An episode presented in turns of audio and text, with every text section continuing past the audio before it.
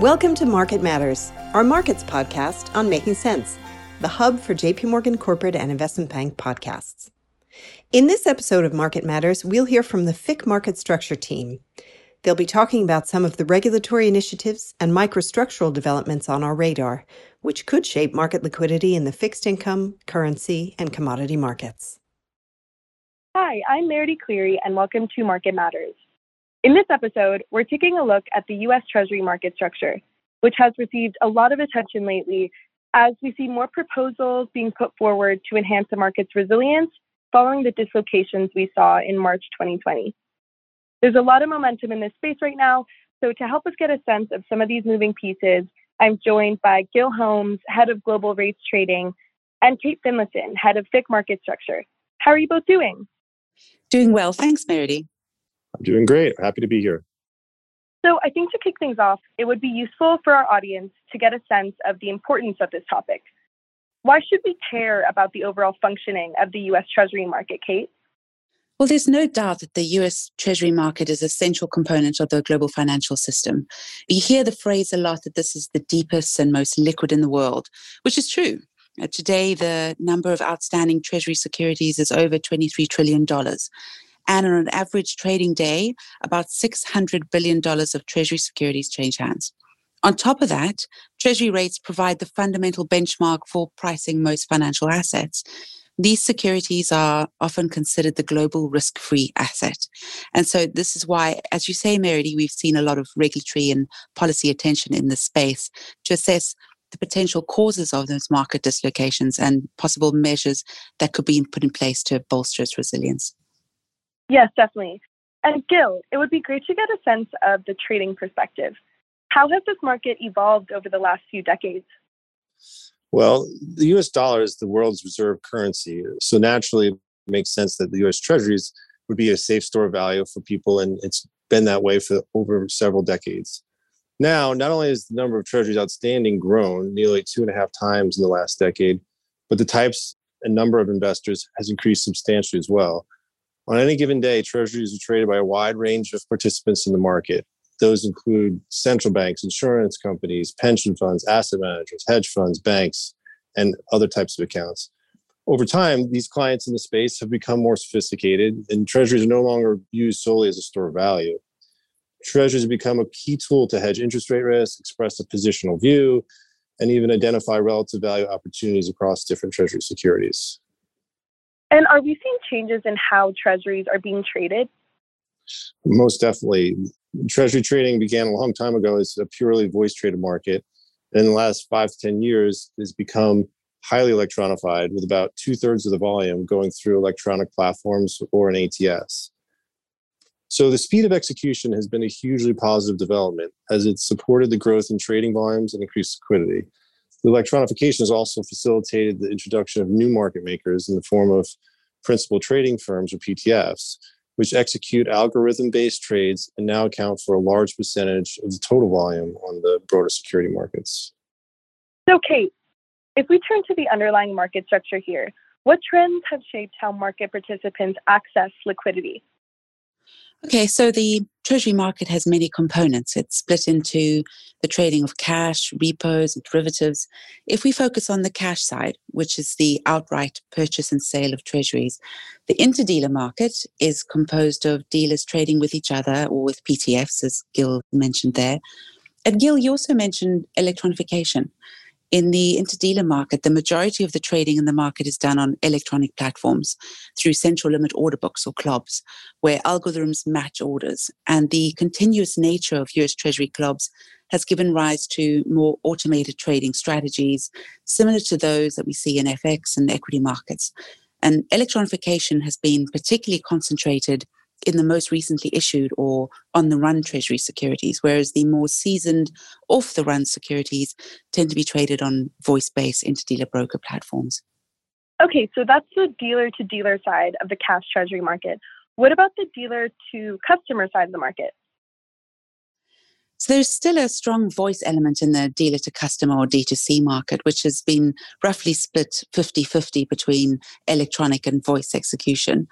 It's a largely quote driven market with clients either requesting quotes via voice or electronically using the RFQ protocol on multi-dealer platforms. And this is in contrast to the D2D market where you have electronic streaming of prices on a CLOB or via API. That said, I mean, we are seeing a bit of a pickup in streaming in the D2C market. Uh, direct streams allow investors to receive continuous prices and sizes at which their sell side counterparts are willing to both buy and sell treasury products. And once they have these aggregated streams together, buy side firms effectively have access to a customized CLOB with immediate actionable liquidity and reduced information leakage. So now that we have some context in terms of the market's relevance and overall structure, let's come back to the regulatory focus, where we've seen various academic studies, for example, from the Brookings Institute and the Group of 30, looking to enhance the overall functioning of the market. One of the main elements that we've seen come up a lot is increasing transparency here. Kate, what are your thoughts on this? You're quite right there. Some of these studies you mentioned have looked at whether to increase the quantity and granularity of data and reporting available, not only to regulators themselves, but also the public. Most recently, in June, the Treasury Department released a request for information, or RFI, to explore the costs and benefits of additional post trade transparency for secondary market cash treasury transactions. And that RFI looks at considerations for the design of additional transparency, including the differences among security types, the liquidity of the securities, whether they're off the run or versus on the run, how they traded, the reporting timeframes, and how best to measure liquidity in the market. Yeah, and as you know, SEC Chair Gary Gensler in particular has been a strong supporter of this increased market transparency. Well, yes, at a conference in April, he suggested that the scope of Treasury instruments subject to post trade transparency should be expanded and should include US Treasuries on a transaction by transaction basis, which at present is published in an aggregated form on a weekly basis. So this is quite a notable shift, right? Going from something that is published in an aggregated form to trade by trade to the public. That's fairly impactful. Yeah, so the treasury market, you know, we know it's the largest and most liquid, but the distinct nature of the investor base, types of flows we see, and the limited balance sheet, all that can drive occasional liquidity in something like the off the run treasuries or even in larger transactions given this occasional poor liquidity, it's super important for us to ensure that any additional transparency would actually not harm liquidity any further than it is today. We believe that any transparency regime should be aligned with the underlying principles supporting the risk based intermediation and long term investment, which are both critical to the market. And Gil, can you clarify why on the run treasuries and off the run treasuries behave differently in this market? The on the run segment of the treasury market generally trades in very tight price increments with multiple pricing sources available. Enhancing that data with post trade price transparency can be beneficial to the participants who actually don't have that information available at their fingertips. So, off the run treasuries, however, are traded significantly lower volumes than on the runs. Given those lower volumes, increased post trade transparency may make it easy for the public to identify some of these specific off the run flows and those flows can be large and executed over longer periods of time. For example, if the public data identifies programmatic unwinds of a liquid off the run treasury, then other market participants may change their behavior on that security as they see those trades going through the marketplace. Additionally, if the liquid flow information is made fully transparent, dealers may even be forced to widen their bid offer charges so that they can account for the risk of the participants in the marketplace actually identifying that flow and trading their behavior differently. Okay, so it's clearly very important to take into account the different liquidity profiles in the market. Kate, could it be argued that this broader effort to enhance transparency is behind this concept of the trading venue perimeter? This is something that we've written a lot about in our reports. Yeah, something that we've seen in, in the US, the EU, and the UK is this focus on what constitutes multilateral activity and should take place on a regulated venue. So there's this concept of additional regulatory oversight and, at least in some jurisdictions, increased reporting and transparency associated with trading on venue. In January, the SEC proposed to expand the definition of an exchange to include systems that offer the use of non firm trading interest and communication protocols bring together buyers and sellers of securities. And at the same time, amendments to its ATS and exchange regulatory construct were reproposed, which would, among other things, subject platforms that trade only government securities to ATS regulation. And this would encompass venues offering cash, repo trading, and potentially a much broader set of platforms and communication tools. We see the buy side start to utilize execution management systems, for example, either via third party providers or developed in house. And these systems introduce workflow efficiencies and can help to aggregate pre trade data, which then helps to inform execution decisions. So, under the current proposals, some of these systems may need to seek registration, right? And as a result, may incur the costs associated with being a regulated trading venue. And so we would, in theory, see more trading venues with overall increased costs, which the platforms themselves would take on and those wishing to use those platforms. Okay, interesting.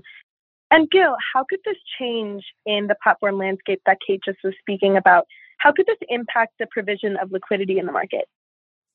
Well, it's important that the regulatory framework for trading venues continues to evolve and keep pace with the technological progress in the market. This would help ensure that the trading environment remains reliable, stable, and trustworthy for investors.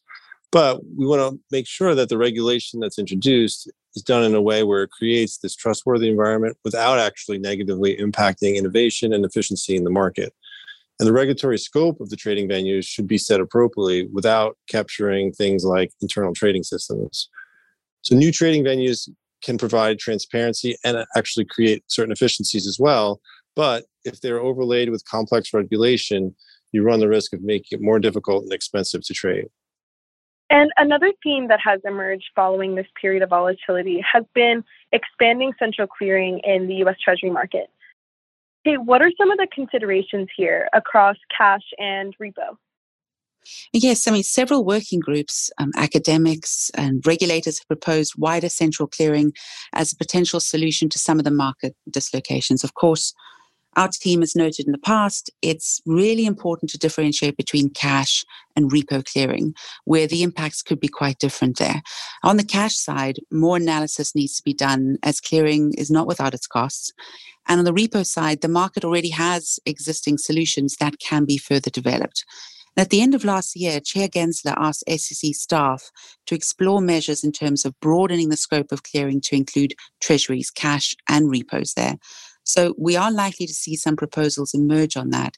As I say, I think it would be really important for the SEC to conduct a rigorous cost benefit analysis on any such regulatory proposals. While clearing has its benefits, the costs are cumulative. So we think of the end investor here too. Gil, do you think that there are other sources at play that are causing these market disruptions? And what are some of the potential solutions here? Well, I think it's important to consider the context of some of these conversations around market dysfunction. In my view, the volatility has been driven by two very distinct issues. So, first, the rapid increase in inflation has driven extreme uncertainty around central bank policy rates. This uncertainty has driven large rate movements with uncertain paths, causing volatility to go up. In a highly volatile and uncertain environment, liquidity naturally becomes impaired and is more challenging to execute risk, even with a bit wider bid offer. The second issue is related to the growth in the treasury market that I mentioned earlier. The risk intermediation capacity of banks and other market participants has not grown commensurately. This lack of capacity has driven some of the extreme price action we see in off the runs and more recently and acutely in the 20 year sector. So, the first of these two issues is not something the regulators can solve. Clearly, it's driven by uncertainty of inflation and rate policy. However, the second issue is related to risk intermediation capacity, which is something that has been discussed previously and even addressed by temporary changes to the supplementary leverage ratio. While the netting benefits provided by clearing have been highlighted in recent academic studies as a potential way to increase intermediation capacity, we have found that those benefits are actually quite marginal. A more direct way to increase dealer intermediation capacity would be consider permanent adjustments to risk agnostic size based capital and balance sheet constraints such as SLR and GSIB. Well, Gil and Kate, thank you very much for providing your insights today. We, of course, anticipate even more activity in this space given the ongoing focus here and we'll no doubt continue to monitor these developments as they come out. To our listeners, please stay tuned for more FICC market structure features on JP Morgan's all new Making Sense channel. Hope you have a great day. If you're enjoying this conversation, you can subscribe to stay on top of the latest industry news and trends. Follow JP Morgan's Making Sense on Apple Podcasts, Spotify, and Google Podcasts. The views expressed in this podcast may not necessarily reflect the views of JP Morgan Chase & Co. and its affiliates, together JP Morgan, and do not constitute research or recommendation advice or an offer or a solicitation to buy or sell any security or financial instrument, are not issued by research, but are a solicitation under CFTC Rule 1.71. Reference products and services in this podcast may not be suitable for you and may not be available in all jurisdictions. JP Morgan may make markets and trade as principal in securities and other asset classes and financial products that may have been discussed. The FICC market structure publications, or to one, newsletters mentioned in this podcast are available for JP Morgan clients. Please contact your JP Morgan sales representative should you wish to receive them. For additional disclaimers and regulatory disclosures, please visit www.jpmorgan.com forward slash disclosures.